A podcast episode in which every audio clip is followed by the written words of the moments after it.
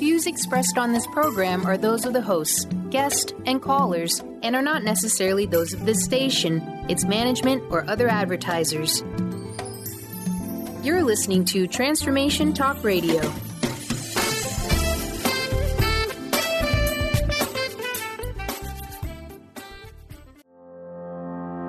Are you ready to stop stress, anxiety, and low self esteem from running your life? Join award winning author Dr. Friedemann Schaub from Empowerment Radio as he addresses some of the most prevailing challenges in our day to day lives. Find out how you can use the power of your mind to overcome self sabotaging patterns and build a solid foundation of confidence and self respect. Learn cutting edge tools and approach every day with great ease, joy, and purpose. This is the time to empower yourself. Now, here's your host, Dr. Friedemann Schaub.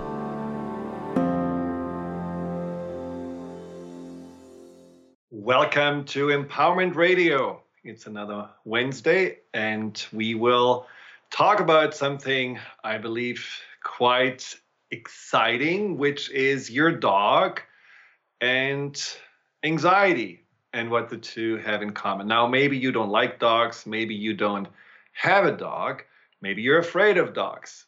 Don't turn the radio off, just stay with it. There will be something also for you if you are struggling with anxiety or if you know someone who struggles with anxiety.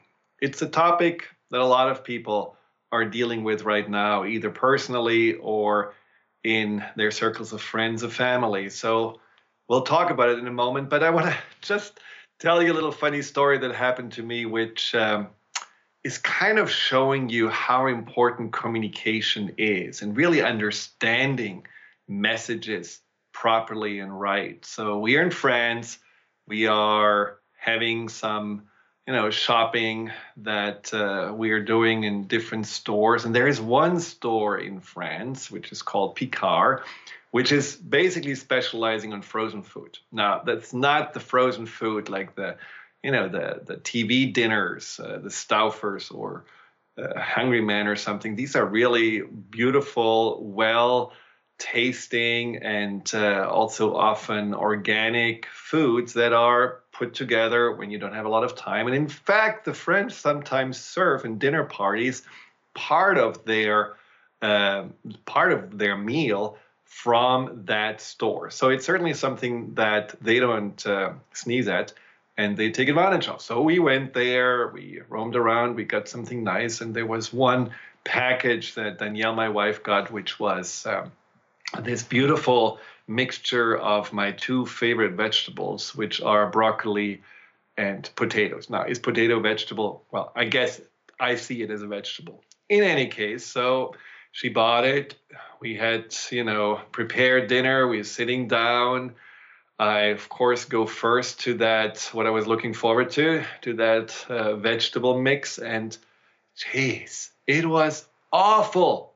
It was terrible. It was completely bland. It looked like something they're serving in the space shuttle out of a tube, and uh, it really had somehow, you know, no whatsoever appeal to it. So after two forks, I just stopped and didn't want to eat it anymore.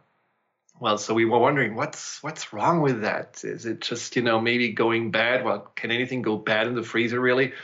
So we looked closer at the package and then we read that it said for six months or older recommended. So we basically bought baby food and we had no idea that it was baby food. And so I really realized that now I understand much more why babies actually cry because I was close to crying myself. And uh, it just shows you sometimes it's good to read the labels and maybe read the manual and sometimes it's just also good to understand the language. So the story leads into also that what we are talking about, which is ultimately the communication with yourself. Do you really always understand yourself?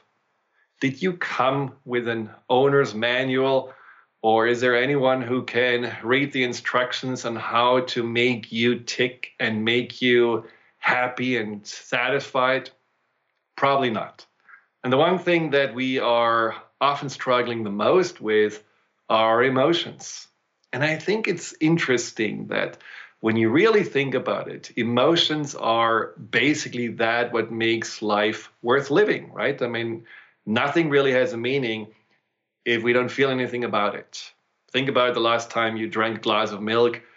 Unless you were really thirsty and it was beautiful cold milk that you gulped down, you probably didn't feel anything about it. And so you probably forgot about it. Or maybe you had milk that was going bad and you spit it out. Or maybe you were like me, totally absent minded and you put orange juice in the milk and then you felt like, oh my God, what is that? Where did this come from?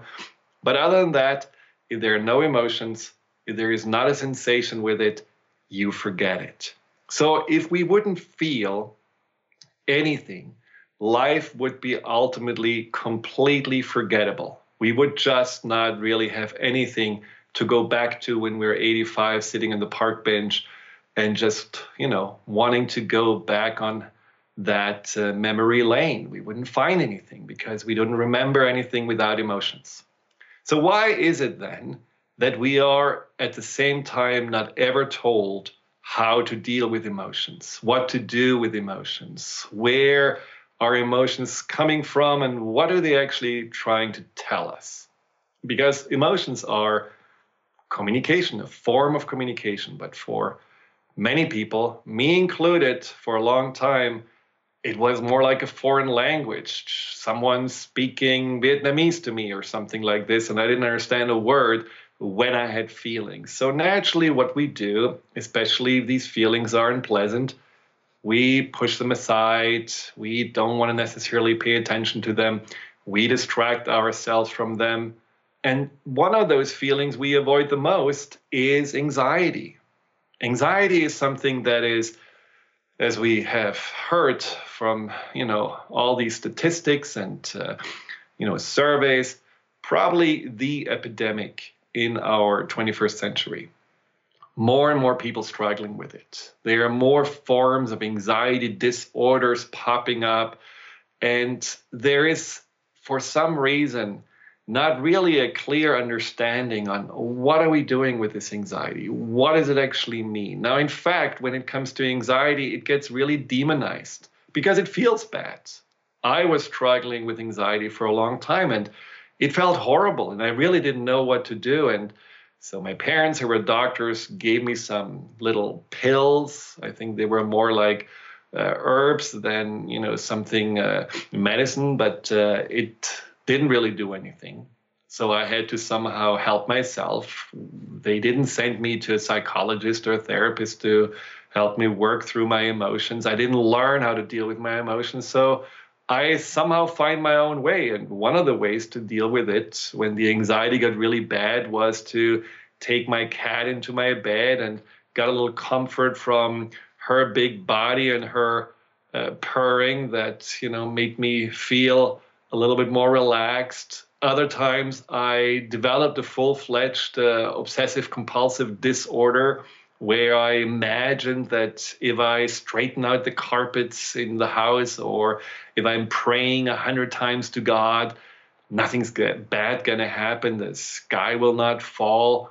But all of those things, of course, are not really making you feel that you understand your anxiety more or that you're really addressing it. You're just trying to either compensate for it, manage it, outsmart it, run away from it. Nothing it, that really gets you into a better form of communication with your own feelings. Now, the problem with anxiety, as I said, is that it can really be so overwhelming. For anyone who ever had a panic attack, you know this is like the boogeyman jumping on your back and screaming in your ear. It just feels like so overwhelming. It feels so confusing. You feel that you cannot think straight. Your heart is pounding. You're breathing fast. You just don't know if you should freeze, disappear, run, or get that boogeyman off your back. You just don't know what to do.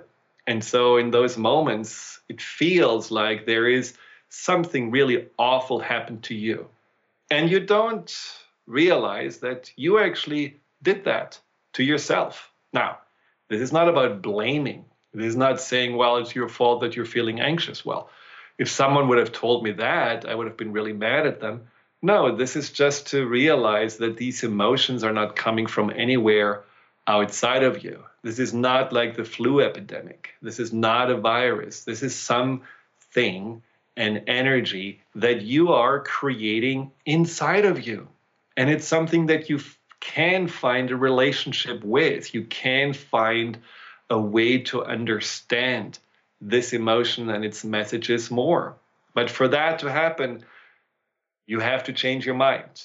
We have to think differently about anxiety. We have to try to see it from a perception or a perspective that makes us actually feel a little bit more maybe positive towards it or have a little bit more an open heart towards it or maybe also feel like more responsible for it and have that sense of okay when there is something anxious inside of me i want to help it. I want to take care of it.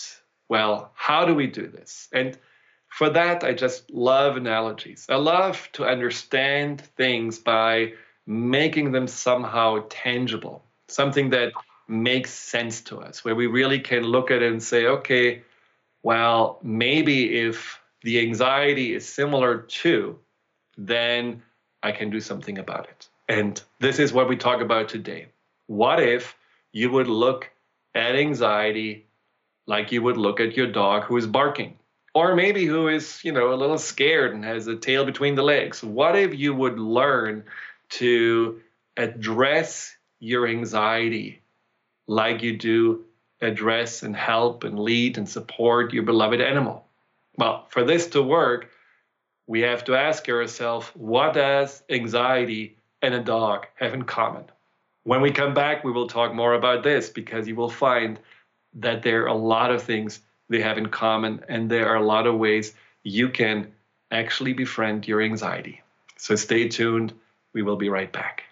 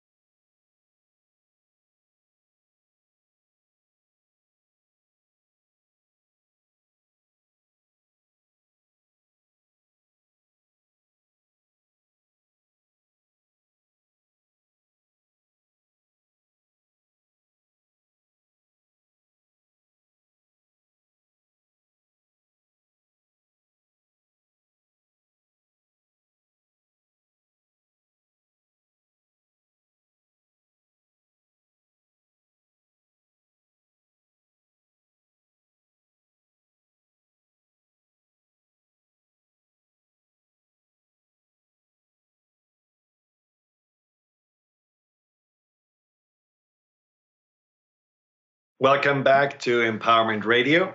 I'm your host, Dr. Friedemann Schaub. And uh, before I forget, like I often do, let me give you my website. It's the fear and anxiety solution.com. On the website, you will find out a lot about how to overcome fear and anxiety. There are guided meditations that you can download for free. There is an anxiety test that can give you some insights on what is your anxiety level and are you struggling with it? There are excerpts from my book, there are self hypnosis recordings, there are a video seminar that is on demand that you can start anytime. And then there's also information about my individual private sessions that I have with clients all over the world via Skype, Zoom, or the phone. So if you do struggle with fear and anxiety and you need help and you really have tried things that just don't seem to work.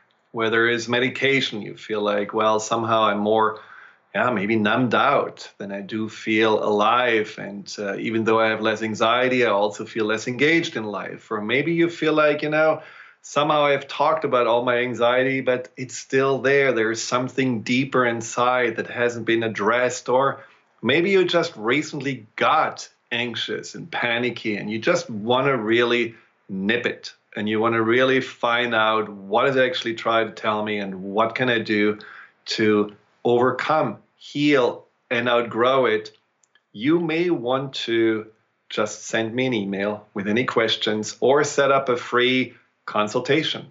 I offer free consultations for anyone who wants to learn more about what the individual breakthrough and empowerment sessions can do for you. The fear and anxiety solution.com.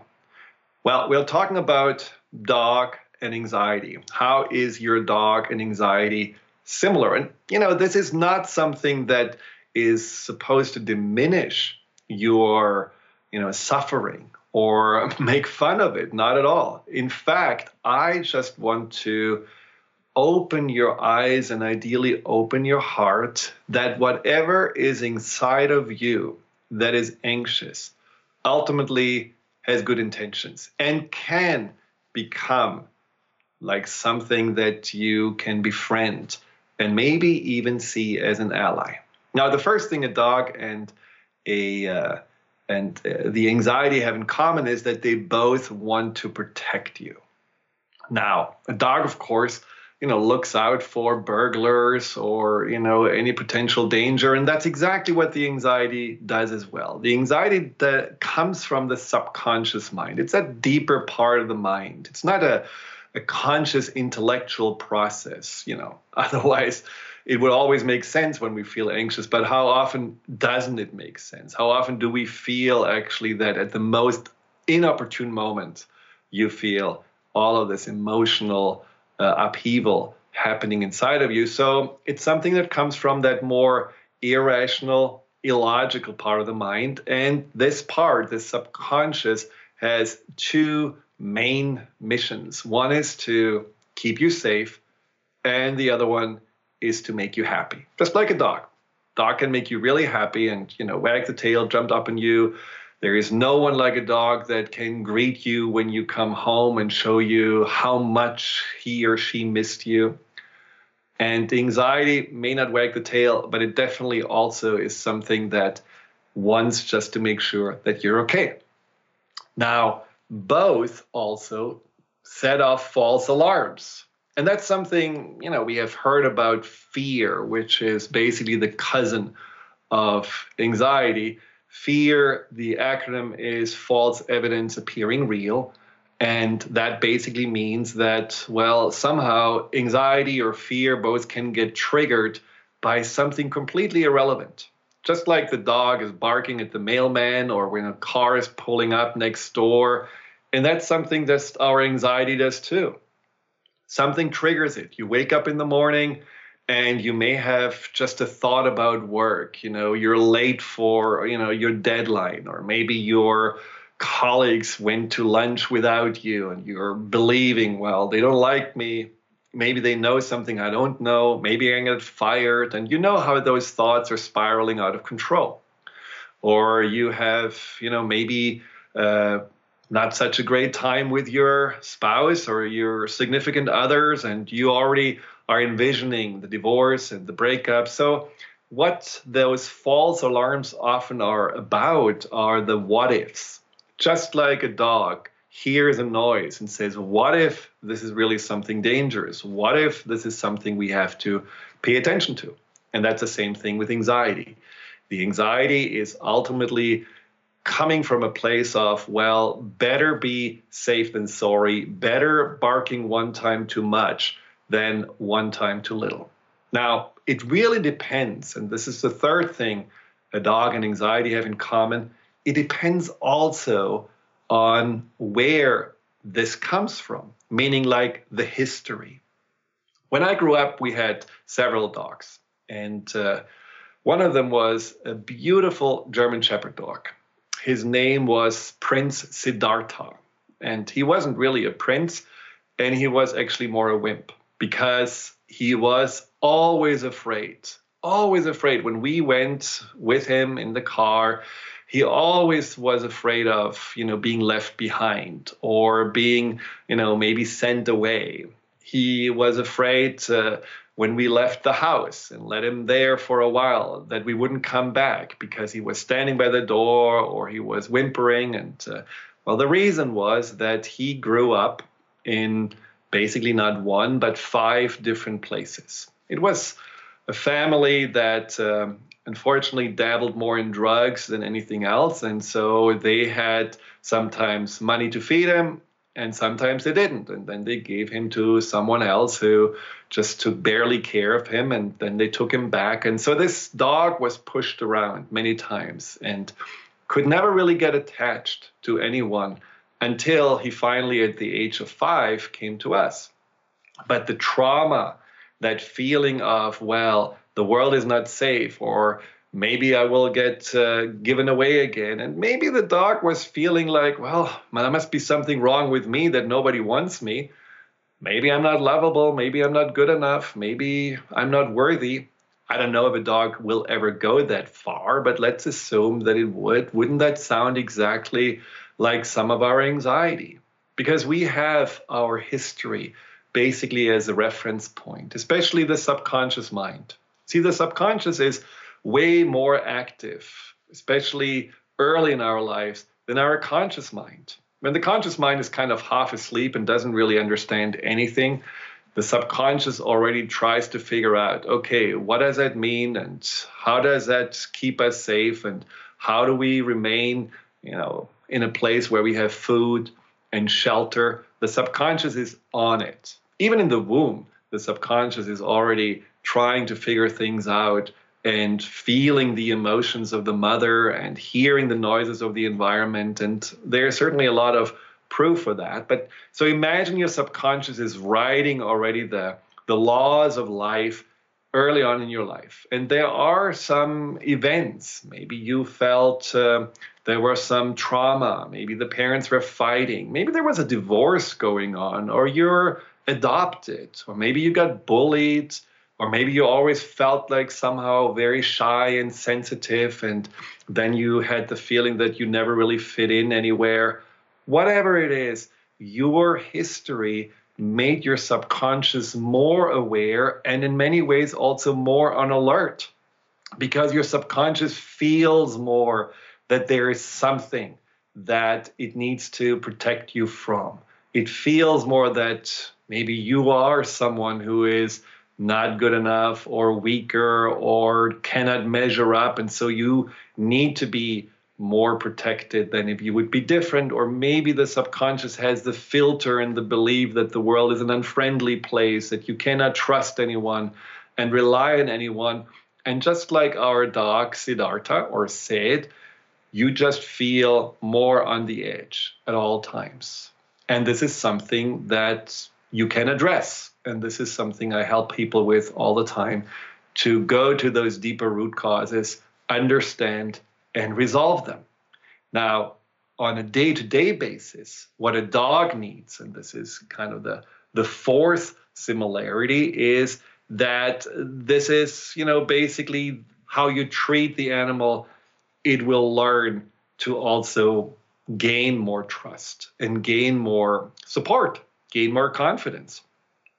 For example, with Siddhartha, it took about three years until that dog felt like, okay, they don't give me away. It could stay in the car and relax and didn't freak out when we left. And they are, you know, just, there were clear signs that he more and more let go of his anxiety, of his fear, and also of his, you know, maybe vigilance, and was more trusting us.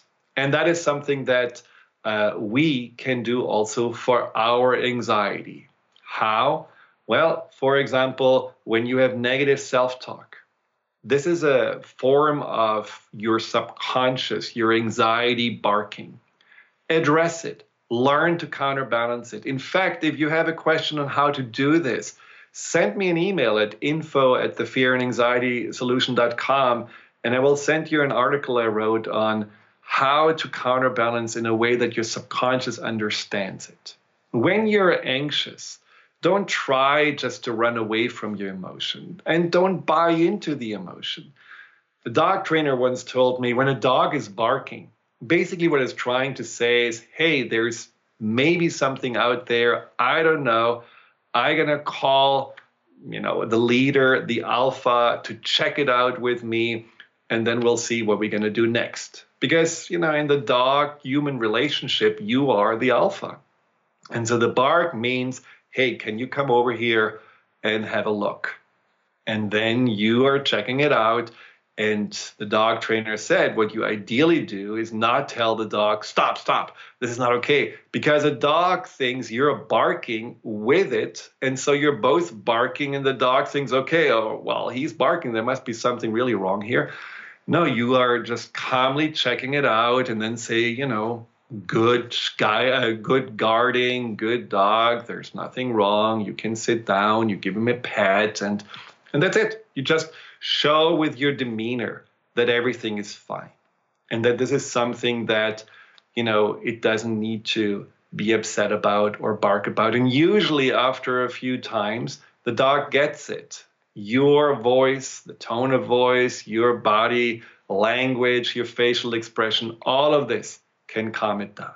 And this is exactly what we can learn also with anxiety. We can address anxiety with that same level of calmness and that same level of reassurance as we would do with a dog. How? I will explain after the break. Also, of course, some of you will say, well, what if? What if I'm anxious? I don't feel calm. I don't feel like I can be that leader like I would be for a dog. I wouldn't know what to say. Well, let's talk about it more after the break.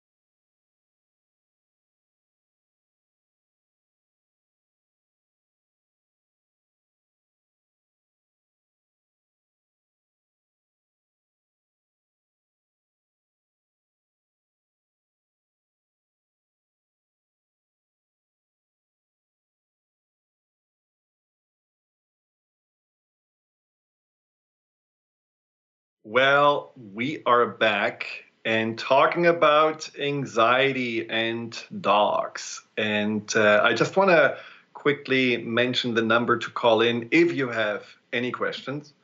888-418-6890 or maybe you have just some comments or some interesting realizations how maybe your animal made you feel calmer and more relaxed 888-418-6890 but we have a beautiful caller on which is uh, right now i think on the line agatha are you here i'm here i'm here yes Excellent. Well, Agatha, thank you so much for calling in. Now, I just before the break mentioned mm. the conundrum that it all sounds nice and good to take on this role of the compassionate, caring, reassuring leader, that uh, competent uh, adult who can just calm your anxiety down. But is that really you know, possible? Is that really doable? Now, Agatha, you had been struggling with anxiety, and uh, we have been working together for a little bit. And uh, well, tell me, is it possible? I think, yeah, it's absolutely possible. Um, and I think when you're in that anxious state or when you're living in those states, very often it actually feels unimaginable. Like it feels that you'll never be able to change or address that thing. Um, and I think being on the other end of it now, on the other side of it, um, it's just it's such a relief because you realize that that thing that you thought you were bound to forever that was a part of you was just a temporary condition and that there is really a way to talk your way into a different way of being in this world you know? Now was it for you uh, a journey where you would say, well, looking at this anxiety, it was just something that I had to get over with or talk myself out to, or like, you know, I talk about dog and that uh, anxiety inside of you and having a little bit more uh, a closer and maybe more positive relationship was that also what happened to you? In other words are you still afraid of your anxiety or do you actually have more compassion for it?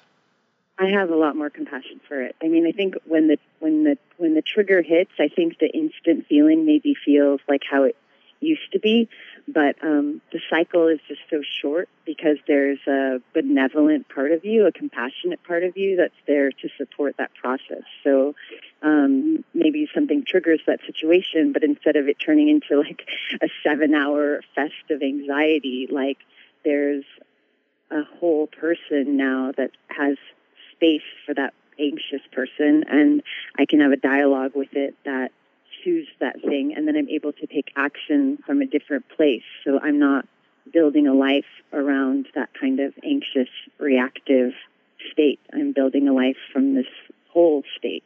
And then I'm having richer experiences and my life keeps getting brighter and warmer because of the ability to be in communion with that anxious self. Now, you had certainly uh, several uh, triggers or let's say events also recently, I know from your life, where you know you could say, well, my anxiety could have been just basically make me housebound or completely yeah. imprison me yeah. and uh, yeah. and it didn't. And uh, maybe you know you can explain a little bit about that.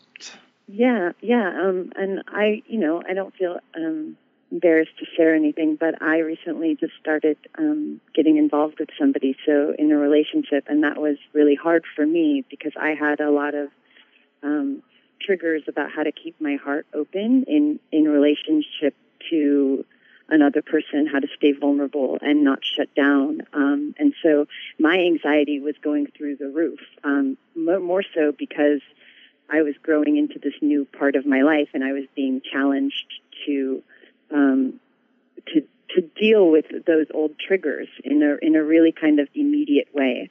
And I keep thinking that like if I had not had the dialogue that I have now with this part of myself, I wouldn't have even been able to step into this relationship because I would have been shutting everything down every step of the way that I felt that old pain or that old shame or those old feelings that caused my anxiety.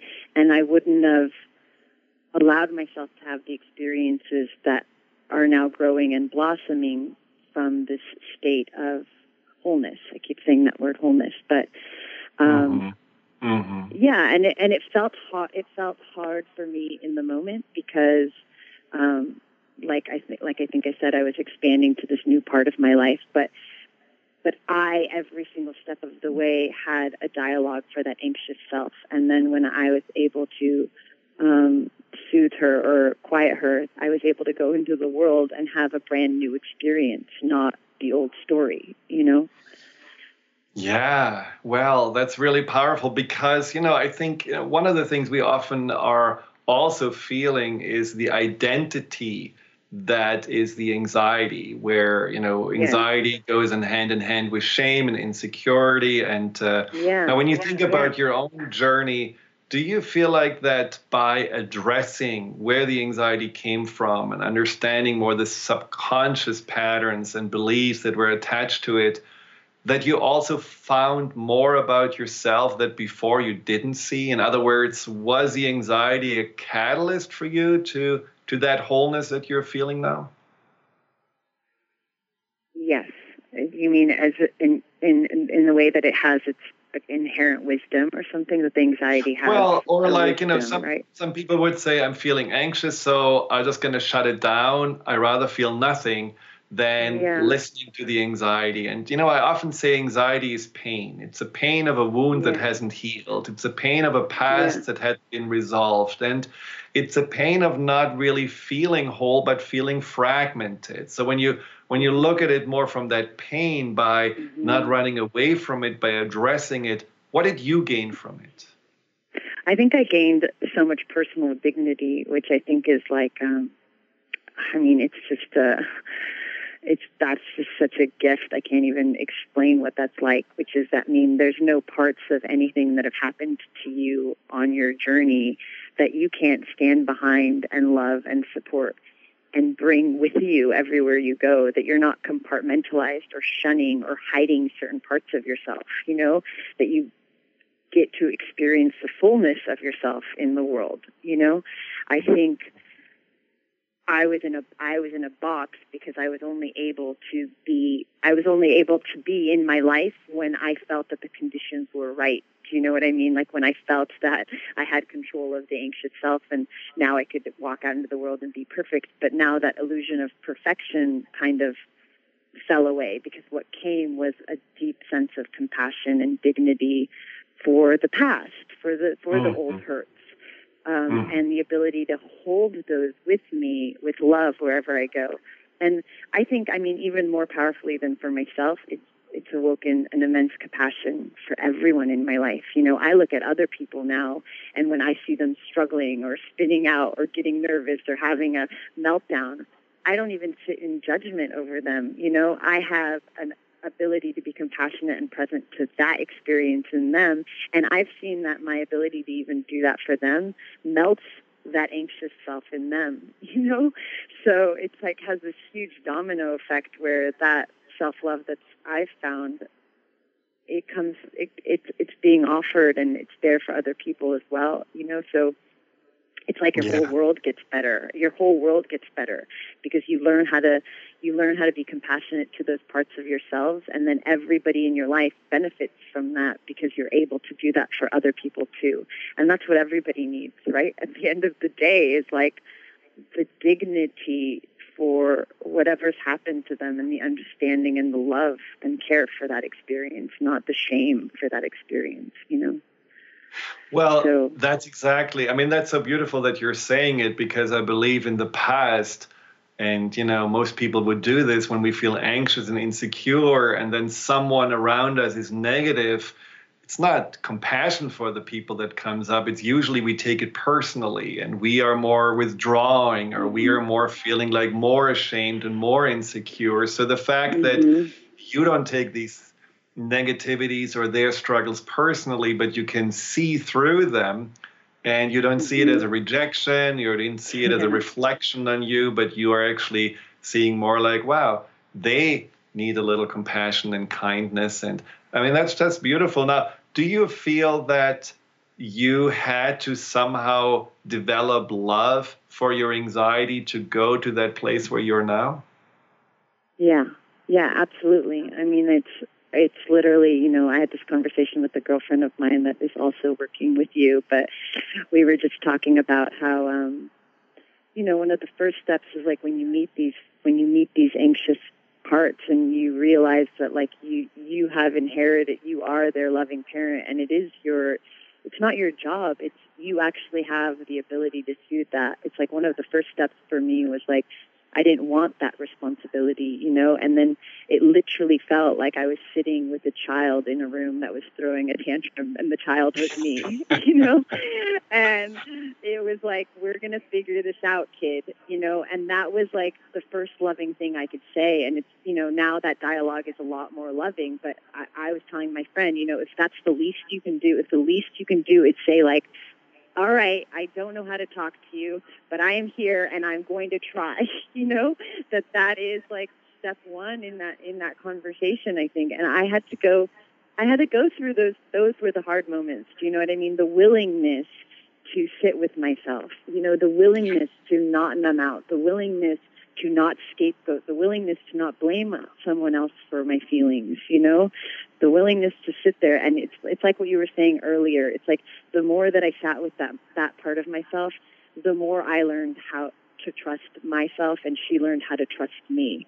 And that trust keeps growing and growing and growing and growing. And it's a resilience, you know, at the, beyond behind that trust is a resilience and that resilience is is then what feels like calm and ease and all these beautiful things in life that we're seeking that are so far from those anxious states, you know? Wow, that's really beautifully said. And, you know, it just shows you also that, I mean, when you think about the sliding door phenomenon and you think about you would have kept your more hostile and uh, adverse relationship with anxiety and you would have not embraced it and you would have not opened yourself up to it, you would have not mm-hmm. all the other experiences that you're describing because somehow you yeah. would have always felt like, well, I am fragmented in myself or I am in my battle with myself. So I don't trust myself. How can I trust even anyone else around me? So it definitely, you know, making peace with anxiety was the first step for you to also have a fuller experience of life. Yeah, yeah, absolutely. You know, because if you can't, I mean, if you can't trust yourself, then you can't trust anyone else, and you can't trust life and the experience of being here. And that trust is vital to having the most beautiful experience, you know? Well, Agatha, thank you so much for calling in. I know that a lot of people are inspired and touched by what you're saying because you are someone I think you can really say you have not only healed your relationship with anxiety, you have grown and expanded beyond it, and uh, mm-hmm. and that is just such a a wonderful way of also understanding that anxiety doesn't have to be a lifelong struggle or something that you feel like burdened with for the rest of your life. You can actually have that powerful emotion, that powerful part inside of you, and have it as a catalyst uh, for your own growth and ultimately coming to yourself. Because, like in your case, many people realize well, I was not current. I wasn't really my true self. I didn't even know what it mm-hmm. means to be authentic until I was addressing the the pain and that what the anxiety was trying to convey me and yeah. now I know more who I really am and I think that is really yeah. ultimately the purpose of life and the journey that we're here for. So thank you so much for sharing. Well, thank you, and thank you so much for being my my partner on this healing journey. And I just I just want to say it's like I knew that when I had heard you for the first time, I I could just sense that there was something in your voice, in in your approach, that we were going to be able to handle it. You know, and I had spent so much time searching for a way to heal these parts and to become this full version of myself. And it in those earlier moments, it just always felt like I was going to be changed to those selves forever, those hard selves, and never, never feel the ease and comfort I was looking for. And I got to mm. the bottom of it, to the source of it with your help, and um, I'm grateful and appreciate it so much. Well, thank you very much. And uh, I have deep gratitude for your commitment because that's one of the things that also is a parallel to how to be with your dog. You have to be consistent, you have to be committed, and you have to be compassionate. So thank you for showing up in all those ways. And uh, yeah, I really appreciate it. Thank you. Me too. Well, there are right. questions people have been asking.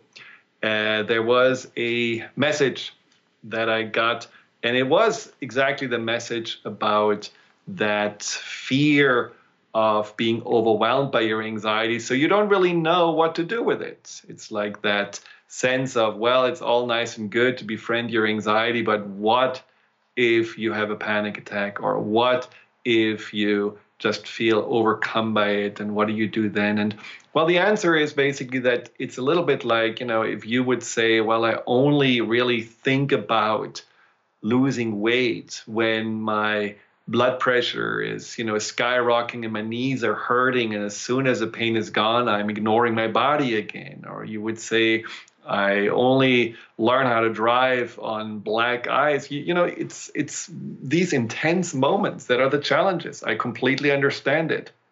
But anxiety is present probably much more often than in those moments when you feel like your heart is jumping out of your chest. Anxiety is probably like an undercurrent that you wake up with. There may be a constant little tension inside of you. You may be able to hear negative thoughts at all times, and you may feel that anxiety is something that is like the noise of the refrigerator. You just try to tune it out, but somehow it's still there. And that is what you need to address. That is where you want to start. You want to get a relationship with your anxiety so that it doesn't go to the point of the panic. See, panic attacks are in some ways like the pressure cooker that you have kept closed and you put more and more pressure of stress and anxiety into it until it's just overflowing or exploding. And so, in other words, it's more unaddressed anxiety and it's not really the main symptom.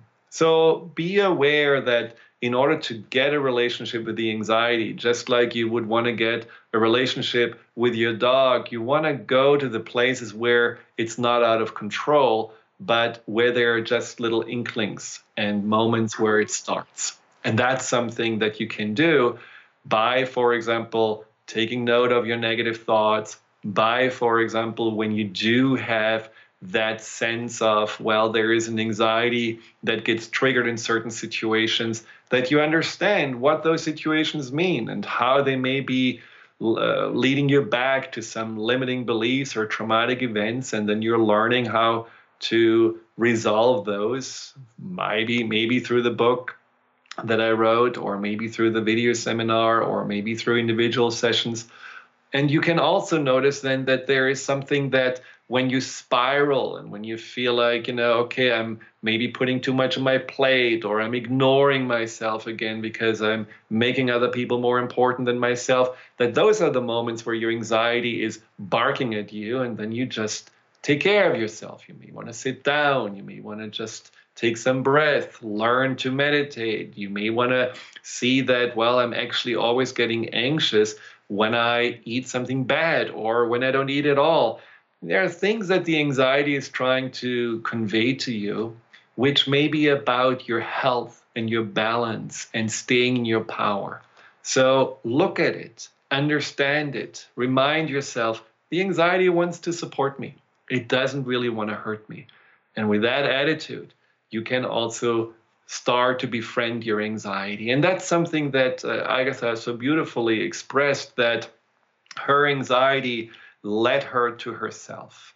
Addressing the anxiety, understanding the anxiety, listening to it, made her actually open up to her and to many of her potential and abilities and ability to have compassion and love and uh, acceptance for others that she wouldn't really know before that she had. And so, you know, many people told me that the anxiety made them a better person. So there is really nothing for you to fear.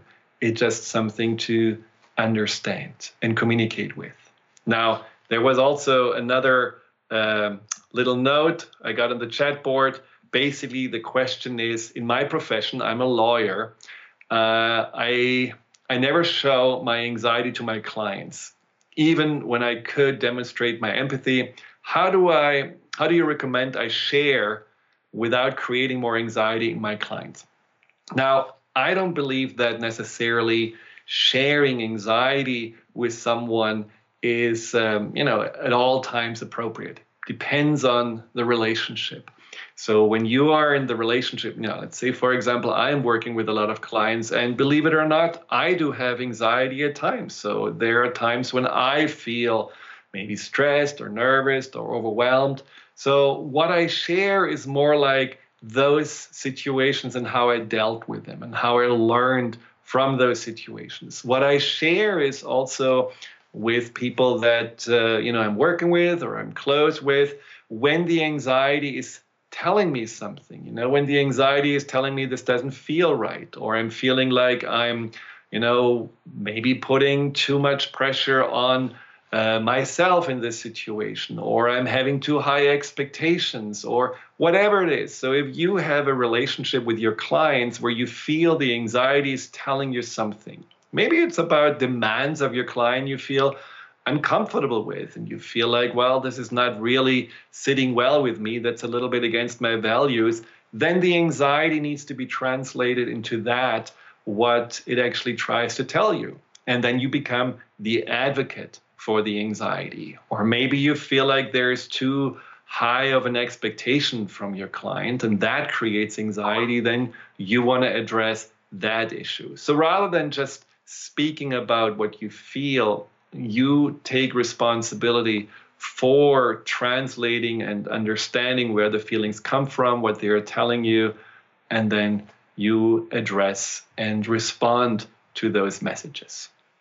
Now, all of this, of course, can go on forever. We have so much to talk about when it comes to anxiety, and there's so much to learn, and it's such a, a rich topic. But I hope I left you not only with a more positive connection to anxiety, but also with some motivation to do something about it because as Agatha and many of my clients are telling you anxiety is not just about getting rid of it.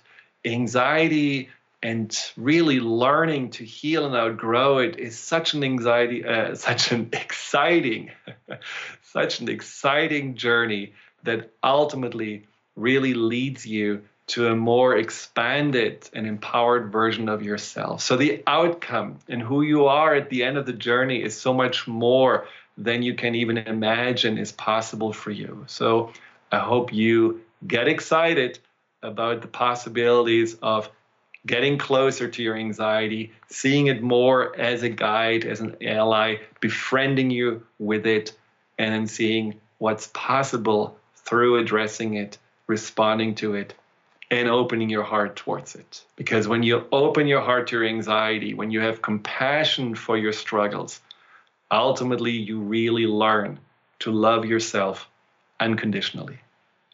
Until next time, this is Dr. Friedemann Schaub. Have a wonderful rest of the week. Goodbye. You've been listening to Empowerment Radio with Dr. Friedemann Schaub. Join Dr. Friedemann the first and third Wednesday each month at 11 a.m. Pacific as he addresses some of the most prevailing challenges of our daily lives Discover how you can use the power of your mind to overcome stress, anxiety, and overwhelm and create a solid foundation of confidence and self esteem. Learn cutting edge tools so that you can approach every day with great ease, joy, and purpose.